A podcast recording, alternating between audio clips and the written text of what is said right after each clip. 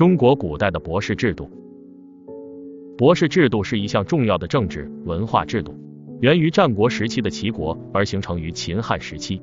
博士一词首见于战国时代，最初并非一种官名，只是对博学士人的称谓。如《战国策·赵策》有“正统北见赵王”，赵王曰：“子南方之博士也，何以交之？”《史记·循吏列传》有“公宜修者，鲁博士也”，《汉书·假山传》有“祖父屈，故魏王时博士弟子也”。博士作为官名，可能较早出现于齐国。明代董说《七国考引许慎五经意义》说。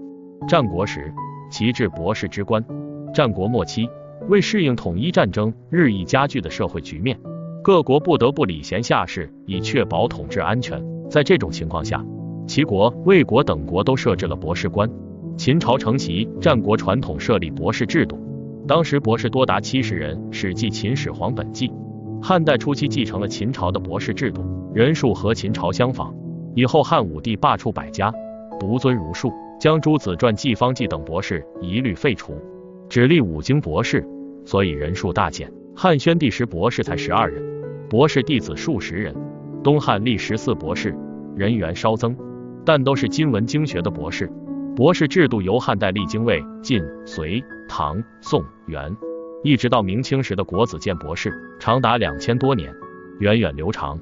博士即博学之士，是贯通古今的学者。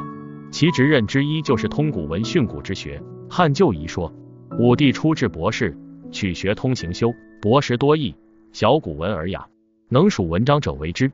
博士可教授弟子，故称老师、先生。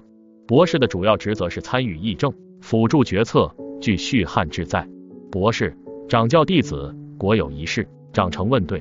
博士的待遇也很高，《汉书·百官公卿表》上说，博士掌通古今，制比六百石。《续汉书·百官志》也说，博士祭酒六百石，博士比六百，相当于谏议大夫的俸禄。